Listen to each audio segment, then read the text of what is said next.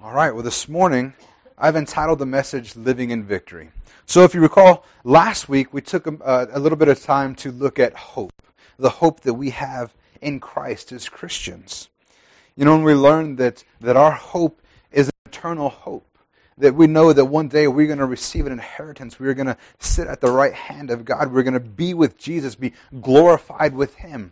And when He returns, we're going to see who we actually are in Him. And we learned that is, you know, that's a great thing, that one day we're going to have time in heaven. We're going to spend our time with Him. But I think all too often, that's the only focus for Christians is someday I'm going to be in heaven. Someday I'm going to make it. Someday it's going to be more than just what we're dealing with now. And that's a good thing. I think we should be excited for heaven. I think that we should be excited that one day that we're going to leave this earth and we are going to be with Jesus in heaven. There's going to be no more pain, no more suffering, no more tears. And that's an amazing thing. And I, for one, am excited for that day. But I think when we're too focused on that, we lose track. We forget of the victory that we actually have right now here on earth. You know, it's great that one day we're going to go up to heaven, but the truth is that right now we can have a little bit of heaven on earth. You see, Christ has done a work inside of us that has meaning and has power for today. He has made us victorious. He has made us more than conquerors. He has made us overcomers. And the truth is that when we read about those things, we have to recognize that one day when we get to heaven, how many know that one day when you get to heaven, you're not going to need victory anymore because it's done. You're not going to need faith anymore because you're there. There's no opposition in heaven. But right now, while we're on earth, there definitely is opposition. We have an enemy that's out to get us, that wants to drag us down with him. We have just people in this earth that have opposed us. Many times we oppose ourselves. But I want you guys to know that when you came to know the Lord Jesus Christ as your Savior, you don't just have victory in heaven, but you have victory right here on earth today. We're not just forgiven, but we've been empowered. We've been freed from the bondage of sin and death. And there are things that would have control. There are things in this world that would have authority over you. They want to control your life. But Jesus has given us the victory over those very things. He's given us the victory over those things that previously defeated us. Over envy, over lust, over anxiety, over addiction, over sickness. Anything that would try to step in and take control over your life, Jesus has given you victory over those things. And not just one day in heaven, but we have that victory right now here on earth. You see, these things initially took our focus away from God. But after you get saved, if you're not careful, these very things can try to creep back in and steal your focus away again. There's so many things in this life that want to draw your focus away from Jesus because that's the only way that you can be defeated in any way. So we need to spend some time, we need to take a moment to look at what God actually has to say about us, who God says that we are. We need to understand what God says about our position and our victory in Jesus Christ. If we learn just enough to be saved, we're missing out on so much that God wants for us. Now, don't get me wrong, it's an awesome thing to be saved. It's an awesome thing to know that you're going to heaven, but God wants so much more for us in our lives than just that. That's why we need to take the time, to spend the time studying, going through the Scriptures that talk about who we are in Him. Because that's the only way that we'll grow. That's the only way that we'll have revelation of those things. And if we don't know about these things, there's no way to live in them. Amen? So let's go ahead and get started. In Romans 7:15 through 20, it says, I do not understand my own actions, for I do not want. For I do not do what I want, but I do the very thing I hate. Now if I do what I do not want, I agree with the law that is good. So now it is no longer I who do it, but sin that dwells within me. For I know that nothing good dwells in me, that is, in my own flesh. For I have the desire to do what is right, but not the ability to carry it out. We need victory in our lives. This is Paul speaking right here. I think it's some verses that get taken completely out of context many times. But this is Paul speaking about before he was saved. What I want you to know that this is not the believer. This is not the attitude. This is not the reality of somebody who's been saved. This is the reality of someone who doesn't know Jesus. What he's talking about here is before Jesus, they were living under the law. They knew that the law was good. They knew that the laws that came out, what God said to do, they knew those things were good. But Paul's saying that even though I agreed with the law, even though I recognized that these were the right things to do, he says, I have the desire to do what is right, but not the ability to carry it out. Because he says, in his own flesh, there was nothing good. He couldn't do it. And that's true. If before you were saved, even if you wanted to do good, you couldn't. It was impossible. Our ability to live righteously without Jesus, it's impossible for it to happen. In Romans 7, 5 through 6, it says, for while we were living in the flesh, our sinful passions aroused by the law were at work in our members to bear fruit for death. But now we are released from the law, having died to that which held us captive, so that we serve in the new way of the Spirit and not in the old way of the written code. I want you to know that when you accepted Jesus Christ into your heart, this is no longer the case with you. It says you've been released from the law. You've been released from living in the flesh, those sinful passions aroused by the law. You've been released from the law. We've been given freedom from sin. And this just isn't who we are anymore. But this is why as Christians, we need this victory so badly, or as non-Christians, they need this victory so badly. People that want to do the right thing, without Jesus, they cannot live a righteous life. But the Bible says that when we are from God, and in 1 John 4:4 it says, little children, you are from God, and you have overcome them, for he who is in you is greater than he who is in the world. You see, this was what Paul's talking about, like I said, is pre-salvation. But once you get saved, we finally have the ability to live in victory. We finally have the ability to make the right decisions because of the change, the miracle that takes place inside of you. Before salvation, we were in bondage to sin, not of our own choice. We would do the things that we hated. I remember in my life that I wanted so bad to do the right thing before I got real and truly saved, before I recognized that I had to accept Jesus into my heart and there was a transformation. I wanted to do the right things and I kept trying to do them on my own. And I failed over and over and over again. And then I would feel guilty and I would feel terrible.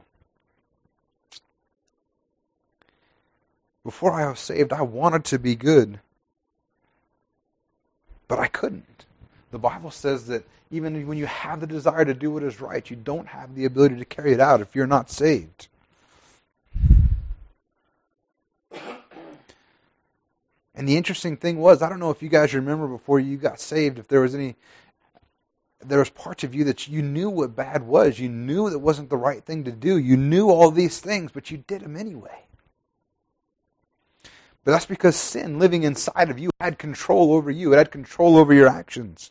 The Bible says that we used to be a slave to sin, but now we're a slave to righteousness. Without Jesus in your life, sin is your master. There's no doubt about it. But with Jesus in your life, you have the ability to live in victory. You have the ability to live a righteous life. Those things in your life that you felt like you couldn't stop doing them before, you have the ability to not do them now. The truth is that we're born broken. We're not born in victory. We're not born overcomers. We're born broken. We're born lost. And we're born with the inability to do right. And the truth is, this is exactly why it's silly to expect non-Christians to act like Christians. Anybody ever done that? Like, why are they acting that way? And you get a little judgmental inside you. You get a little snooty. You're like, what? I can't believe they're doing that. But it's silly for us to even think that way. If they're not Christians, why would we expect them to act like Christians? The Bible says they don't even have the ability to.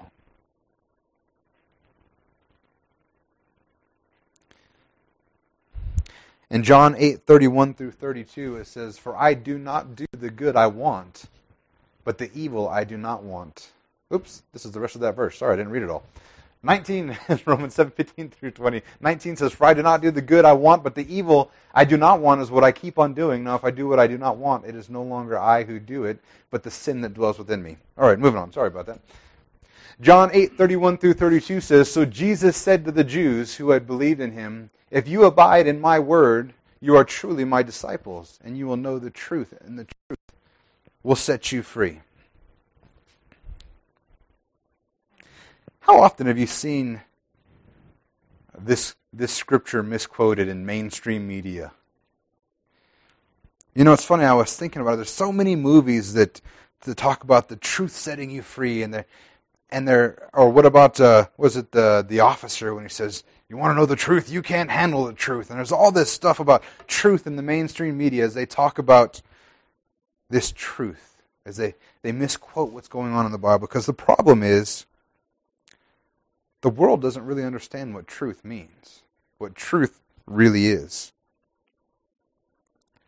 I think you can agree with me that in our society, truth is equivalent to facts. But see, the problem with facts is facts can change. And the truth is there's many times in life where the facts just flat out change. Let me give you a couple just silly examples, but just to illustrate my point. The fact is, right now it's a sunny day. That's a fact. But if we wait just a few more hours, that fact has changed. It's not a sunny day anymore. It's now a dark night.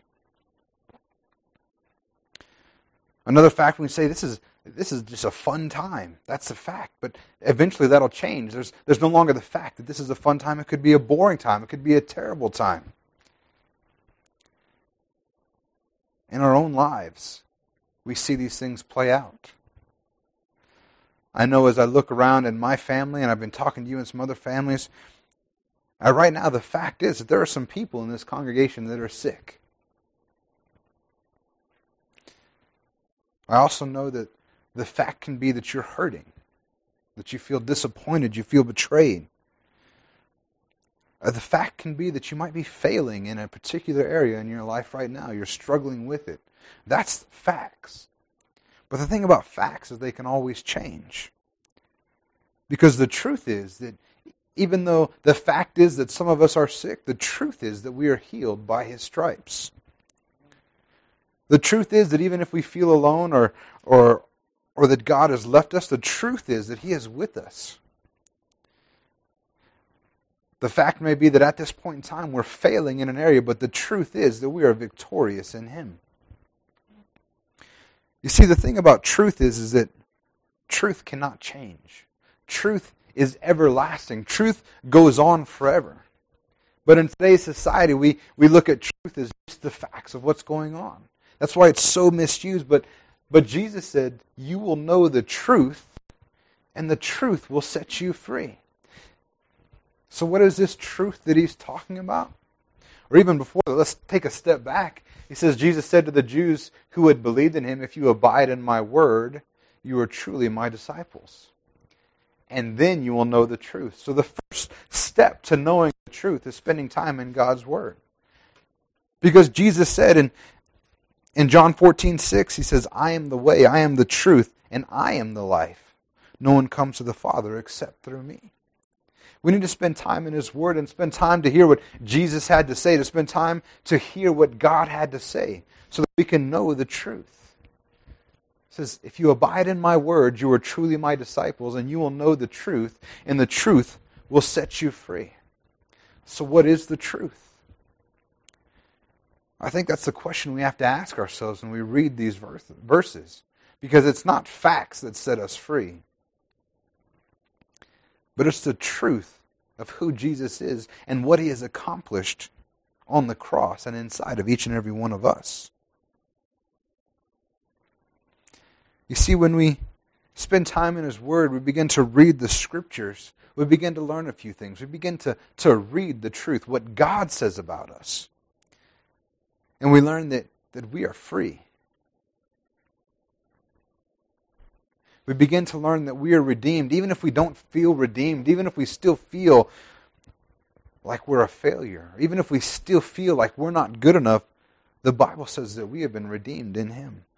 It says that we are victorious, even when we feel like we're failing, even when we feel like we can't do what God has set before us, the Bible says that we are victorious.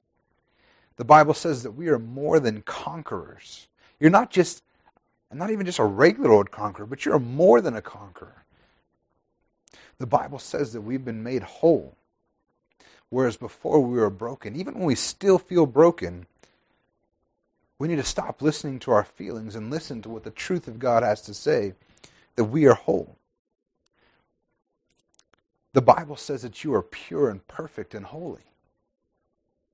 But so many times we look at our lives and we begin to see the flaws and point out the flaws and we say, how can I be pure? How can I be perfect? How can I be holy? Even as we took communion this morning, in this church we teach that it's not a time to reflect upon ourselves. It's a time to reflect upon the finished work in Jesus Christ. But how many know that in churches across the country that were doing communion this morning, many of them teach that you have to get right with God. You have to sit down and think really hard about all the sins that you've done. You have to sit down and feel really bad and beg for forgiveness and get right with God before you can take communion. Even though the Word says that we are already right with God. Not of anything that we've done, but because of what He's done. We're already pure. We've been made perfect. We've been made holy by the blood of the Lamb. Many times we feel weak in our life as well. We feel like we can't accomplish what God has for us. We feel like we can't withstand temptation. We feel like we can't withstand the enemy. But the Bible says that we are strong in Jesus Christ. The Bible says that we're healed by His stripes. That's truth, regardless of what our facts tell us. And finally, one of the most important things, one of the most important truths that we can take from the Bible is that we are loved. Even when we feel unlovely, even when we've been told that we're unlovable, even when the things that we do make us think that how could anybody love us, God loves you in spite of those things. That's the truth. Amen?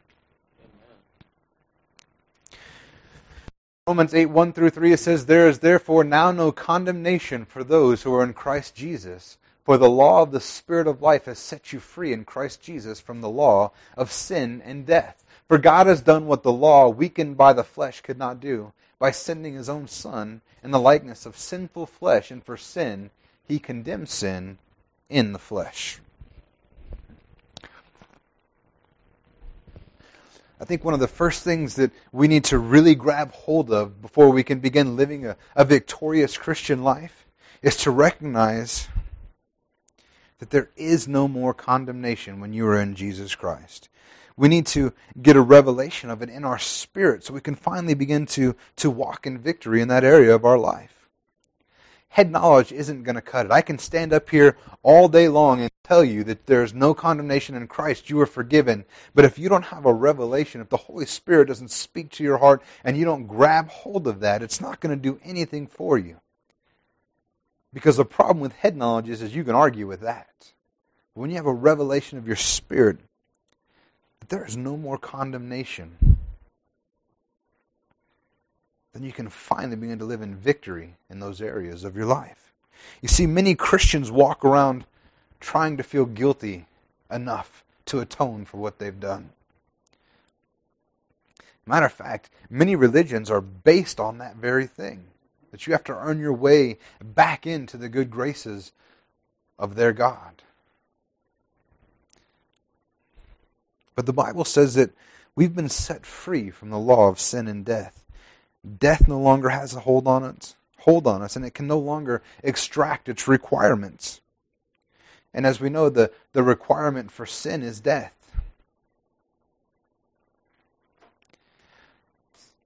See, the thing about being freed from that, when we feel condemned, when we try to take on that burden ourselves, it's a bit like being double billed for something. I remember one time we got sent a bill from the doctor for something. I think it was for something for Blake, but we had already paid it. Anybody ever been sent a bill that you've already paid before? How many of you were like, that's awesome, I think I'm going to pay it again? Anybody ever paid the bill twice because it was just fun for you? You know, I remember that when we got that bill, I don't even think it was that much, but I was still mad. I wasn't going to pay another $60 or whatever it was. I mean, it's ridiculous. I already paid it once. Why would I pay this again? And we get mad. We get upset. We're irritated. So we start calling and making phone calls, and we try to get all these things changed because we know that it's wrong to be asked to be paid to pay for something that we've already paid for once. We would never pay for a bill twice in our everyday lives. So my question is to you is, why do we try to do it spiritually? When you start to feel condemned, when you start to feel like there's something that you have to do to make up for a sin or a failure in your life, you're trying to pay for that bill twice. Jesus already paid for it. He said we were set free in Jesus Christ from the law of sin and death. It says, for God has done what the law weakened by the flesh could not do, by sending His Son in the likeness of sinful flesh, and for sin He condemned sin in the flesh. Jesus came and lived a sinless life and went to that cross to die, to pay the price for every sin, every failure, every falling, every shortcoming that you've committed, as well as the one that Adam committed. Every single one has been paid for. You're like, wait a minute, what about the sins that I've committed after I already got saved? I know He paid for them the day that I got saved. What about the ones afterwards? What about all these future sins? Are they paid for too? And the question I would ask is, when Jesus died on the cross 2,000 years ago, how many of your sins were future sins? Every single one of them, because it didn't happen for a couple thousand years later. Jesus paid the price for all of those things in your life. You see, the law could only clean the outside. The law could only show you on the surface what was wrong. But it couldn't fix the problem. But Jesus came and He fixed the problem. And each and every one of us, He paid the price. And the truth is that we can't fix our problems either. I thank God that Jesus came, because if it was left up to us to pay the price, to fix what was wrong in us, it would never happen. It would be impossible for us to do so. Yet for some reason, many of us try to do that day by day, add to what Jesus Christ has already done.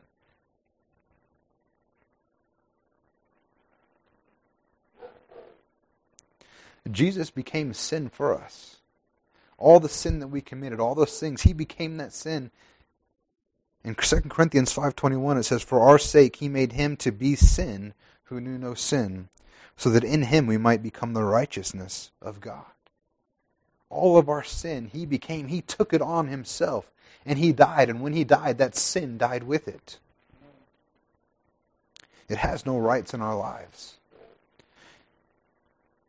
We don't owe anything to God for those sins because Jesus paid that price. Let's not pay that bill twice. Because like the sacrificial, unblemished Lamb of the Old Testament, our guilt was transferred to Jesus. And in return, His righteousness was transferred to us. And I recognize that when we talk about these things, many of these things are a lot easier said than done, right? Like, man, it's easier for you up here to preach those things, but you're not, we got to live this. And I recognize that. So what happens if our conscience does try to condemn us? What happens if we can't help but feel guilty of what we've done? What happens if we can't help but feel like we have to make an atonement when our heart condemns us? In 1 John 3:19 through 20, it says, by this we shall know that we are of the truth and reassure our heart before Him. For whenever our heart condemns us, God is greater than our heart, and He knows everything. There are going to be times when your heart tries to condemn you for the things that you've done. And I say give it to God. The Bible says that God is greater than your heart. Are you going to listen to your heart, or are you going to listen to what the Word of God says about you? Now, I'm not saying this means we can go ahead and do whatever we want. It's not a license to sin. But if we do fail, if we do make a mistake, the price has been paid. And whatever our heart condemns us, we need to reassure our heart by the word and the truth of God. Because God is greater than our heart. And what He says is definitely of more value, of more truth, more reliable than what our heart has to say. Amen? In Romans 8:37 through 39, it says, "No, in all these things we are more than conquerors through Him who loved us. For I am sure that neither death nor life, nor angels, nor rulers, nor things present, nor things to come, nor powers, nor height, nor depth, nor anything else in all creation will be able to separate us from the love of God in Christ Jesus our Lord." During the Depression, the Great Depression, there was a field that was a sheep ranch, and it was owned by a guy named Mr. Yates. And as you know, that during the Depression, it wasn't a good time for this country. And it says, Mr. Yates wasn't able to make enough on his ranch operation to pay the principal and interest on his mortgage, so he was in danger of losing his ranch. With little money for clothes or food, his family, like many others, had to live on government subsidy. Day after day, as he grazed his sheep over those rolling West Texas hills, he was no doubt greatly troubled about how he would pay his bills. Then a seismograph crew from an oil company came into the area and told him there might be oil on his land. And they asked permission to drill a wildcat well, and he signed a lease contract. At 1,115 feet, they struck a huge oil reserve, and the first well came in at 80,000 barrels a day. Many subsequent wells were more than twice as large, and in fact, 30 years after the discovery, a government test of one of the wells showed it still had the potential flow of 125,000 barrels of oil a day. And Mr. Yates owned it all. The day he purchased the land, he had received the oil and mineral rights. Yet he'd been living on relief, a multimillionaire living in poverty. The problem, he didn't know the oil was there, even though he owned it. So that's the same problem that many Christians today face. We are sitting on an oil well of such riches that we can't even imagine, but we don't even know it's there. The Bible says that in all these things, we are more than conquerors through Him who loved us. And we have so many areas in our lives that we feel like that we're failing and we're being defeated, and we don't even know that we're a conqueror of those things, so we keep letting them beat on us and tear us down. But in Jesus, we have overcome everything that tries to rear its head against us. There's nothing in this life that can take you down unless you turn your back on what Christ has done inside of you, unless you forget, unless you just forget, or you don't know. Like Mr. Yates, he didn't know that he had those riches, and many Christians don't even know they're victorious in Christ. They don't know that they've overcome the world. In 1 John 4:4 it says, "Little children, you are from God and have overcome them, for He who is in you is greater than he who is in this world." That's the oil well. That's the treasure that we have inside of us. That's the victory that we have inside of us. And I find that absolutely amazing. On two levels. One, I find it amazing that Jesus Christ lives inside of me, and because of the work that He's done in me, that I can finally be victorious. I can overcome every single thing that comes my way. Every sin, every temptation, every evil thought, every bad thing that comes my way, I am victorious over. Any sickness, any depression, any anxiety, any addiction, all of those things, I am already an overcomer in Jesus Christ. And that blows my mind at the work that He's accomplished inside of me.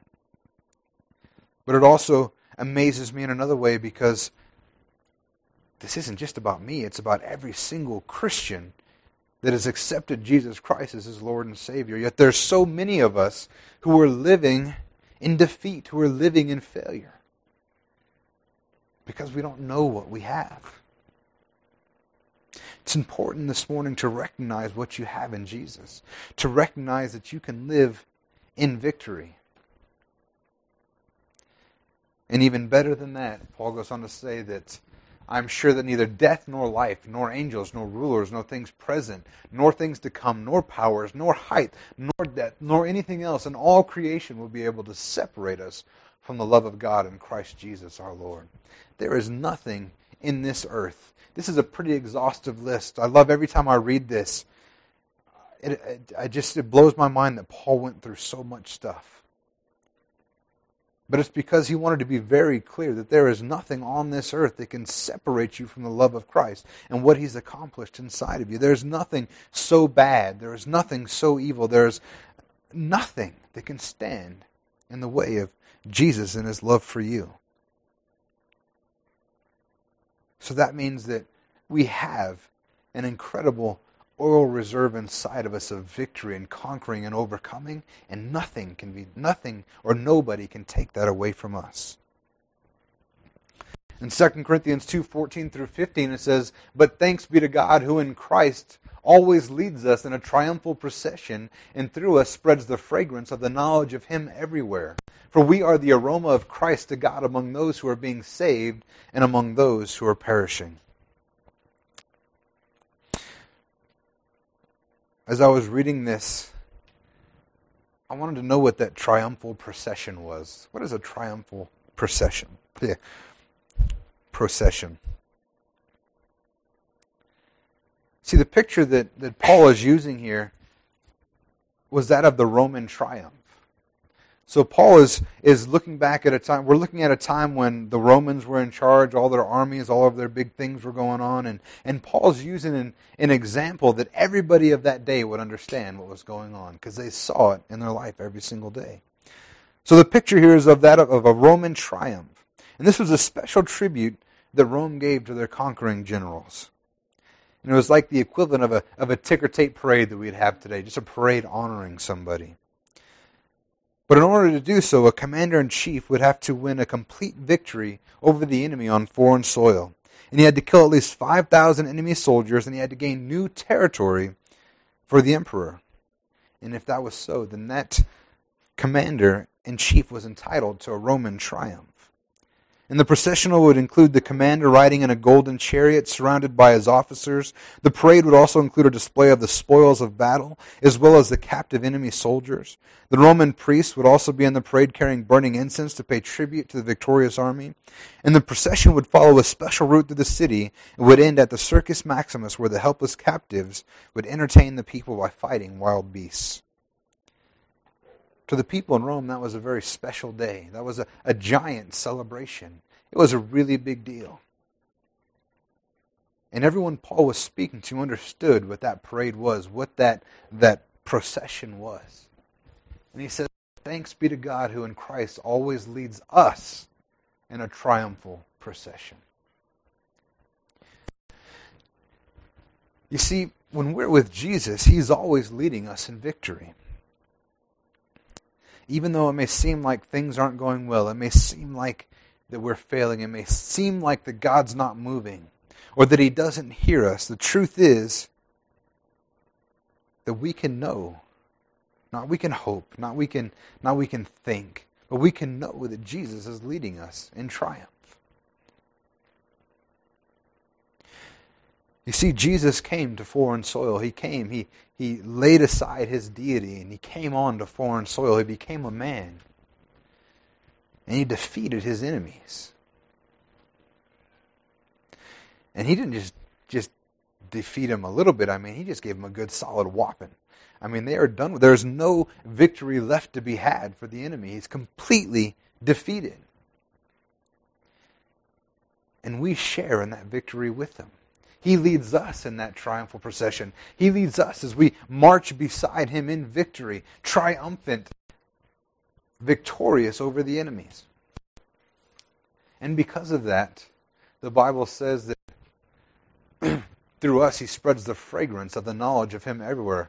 For we are the aroma of Christ to God among those who are being saved and among those who are perishing.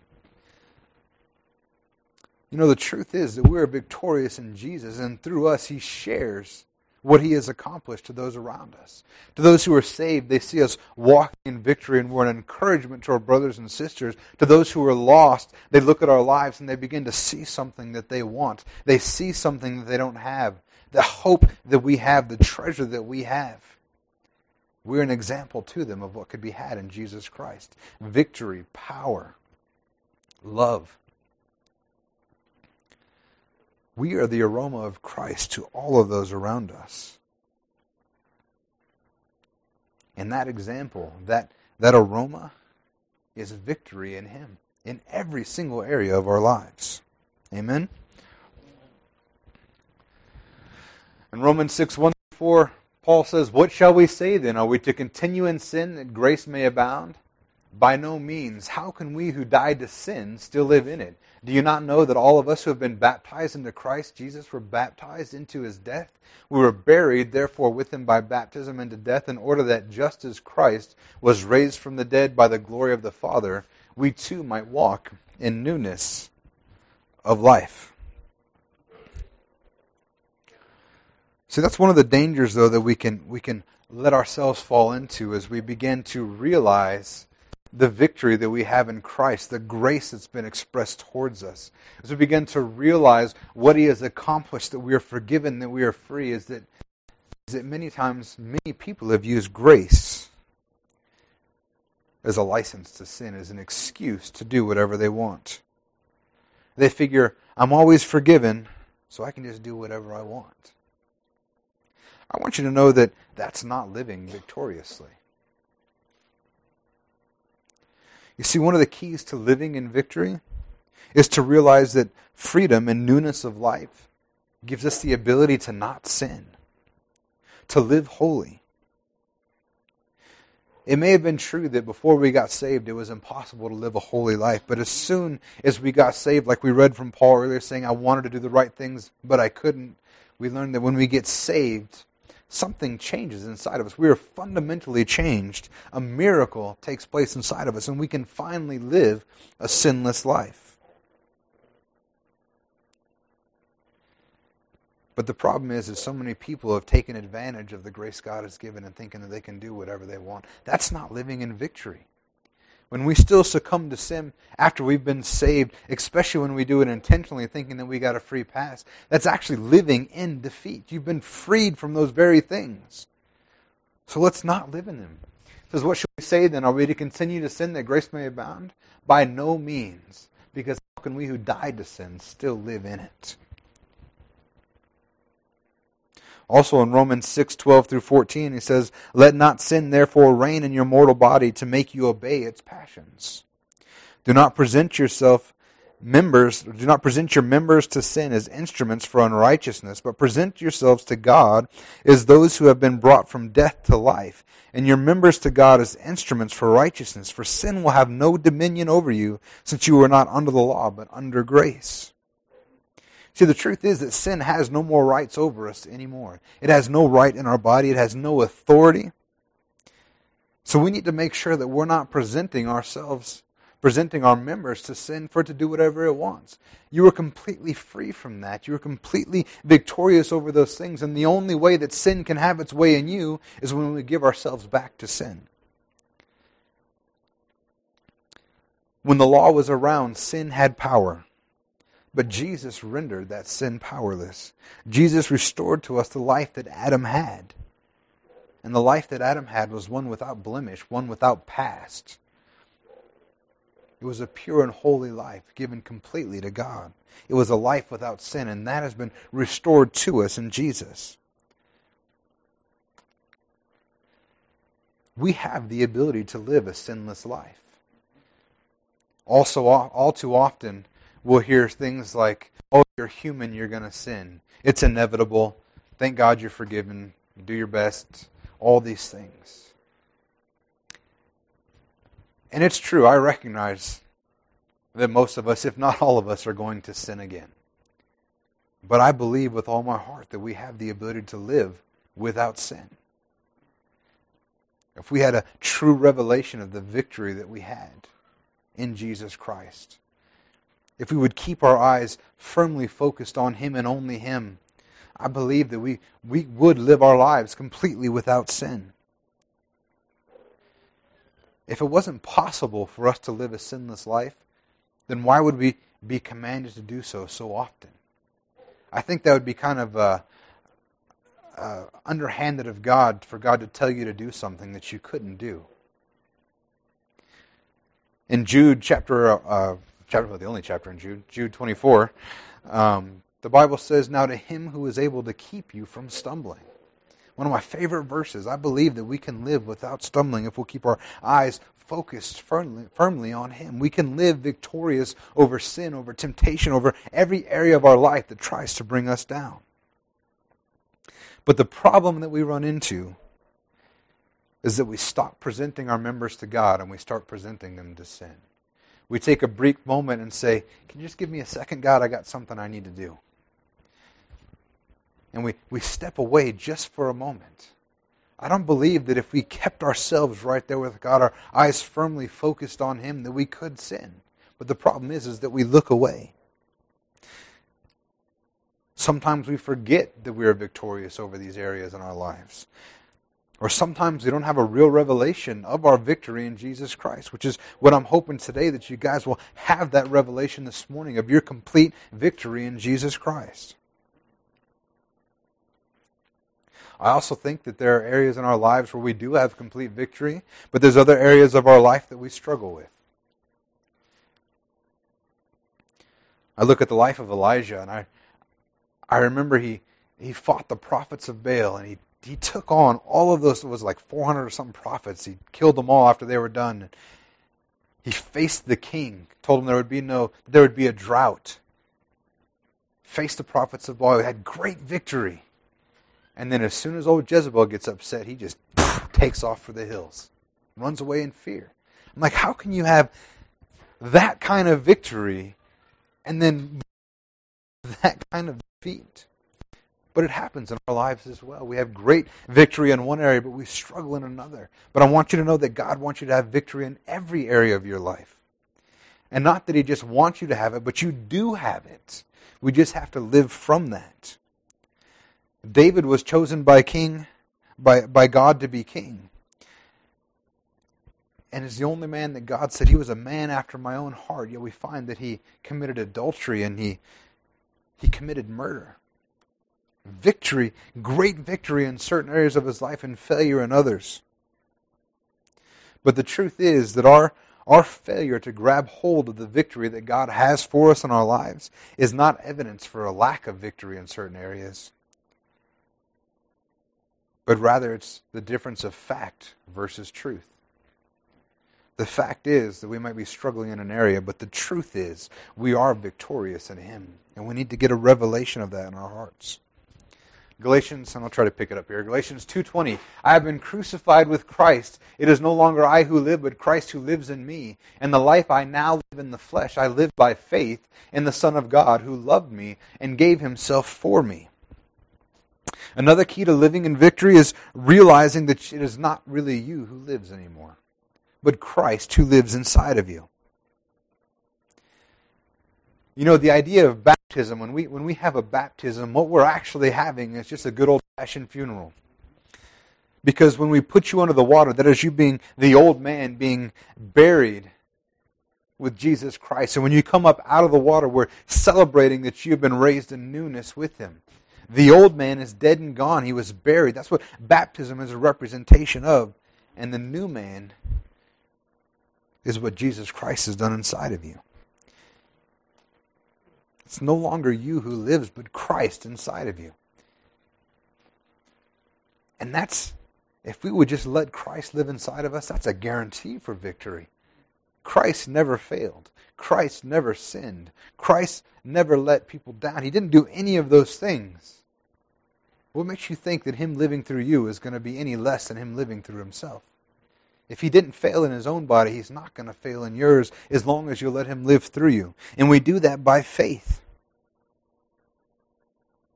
Jesus never sinned. Jesus never failed. Jesus was always victorious. And if he is living inside of us and through us, then we can do all those very same things. We can live without failing. We can live without sinning. We live in victory.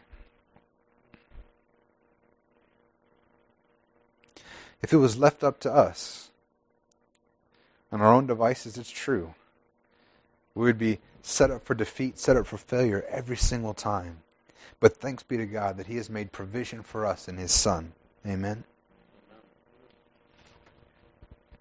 Revelations 12:10-12 says, "And I heard a loud voice in heaven, saying, 'Now the salvation and the power and the kingdom of our God and the authority of His Christ have come. For the accuser of our brothers has been thrown down, who accuses them day and night before our God.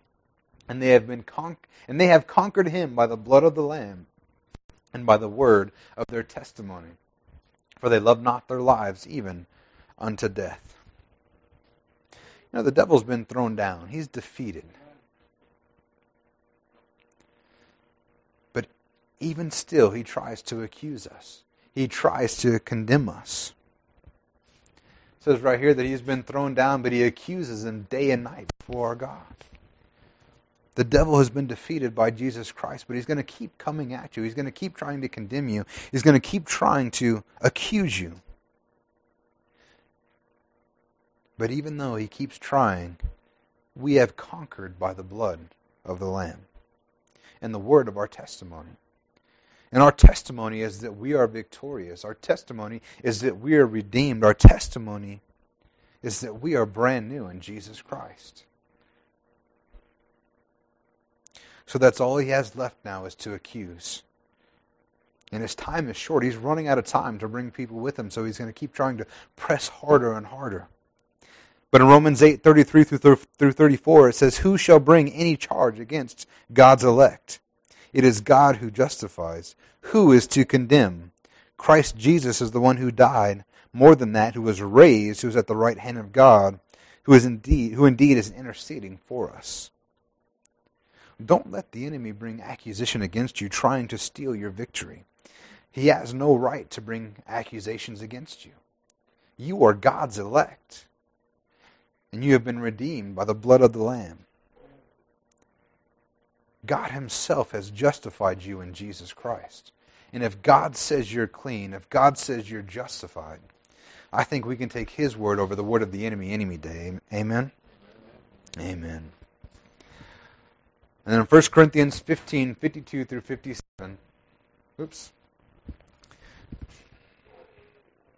says, "In a moment, in the twinkling of an eye, at the last trumpet, for the trumpet will sound, and the dead will be raised imperishable, and we shall be changed. For this perishable body must put on the imperishable, and this mortal body must put on immortality.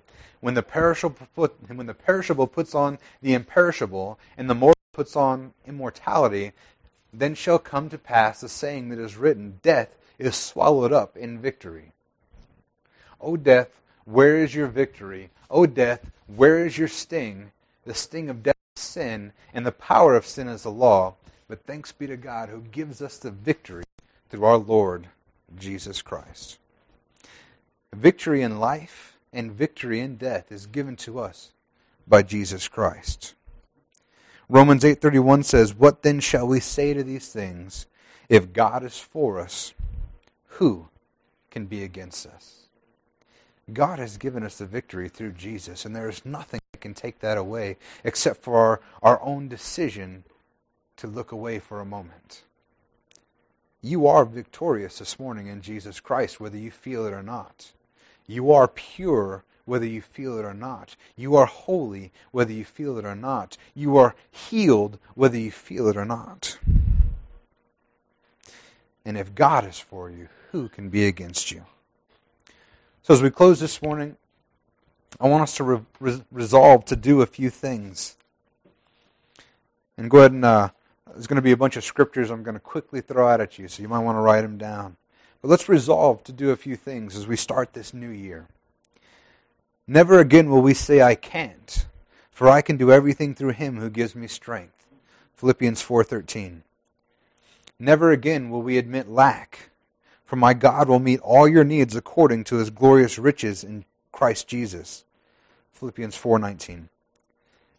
Never again will we fear, for God did not give us a spirit of fear, but of power, of love, and of self-discipline.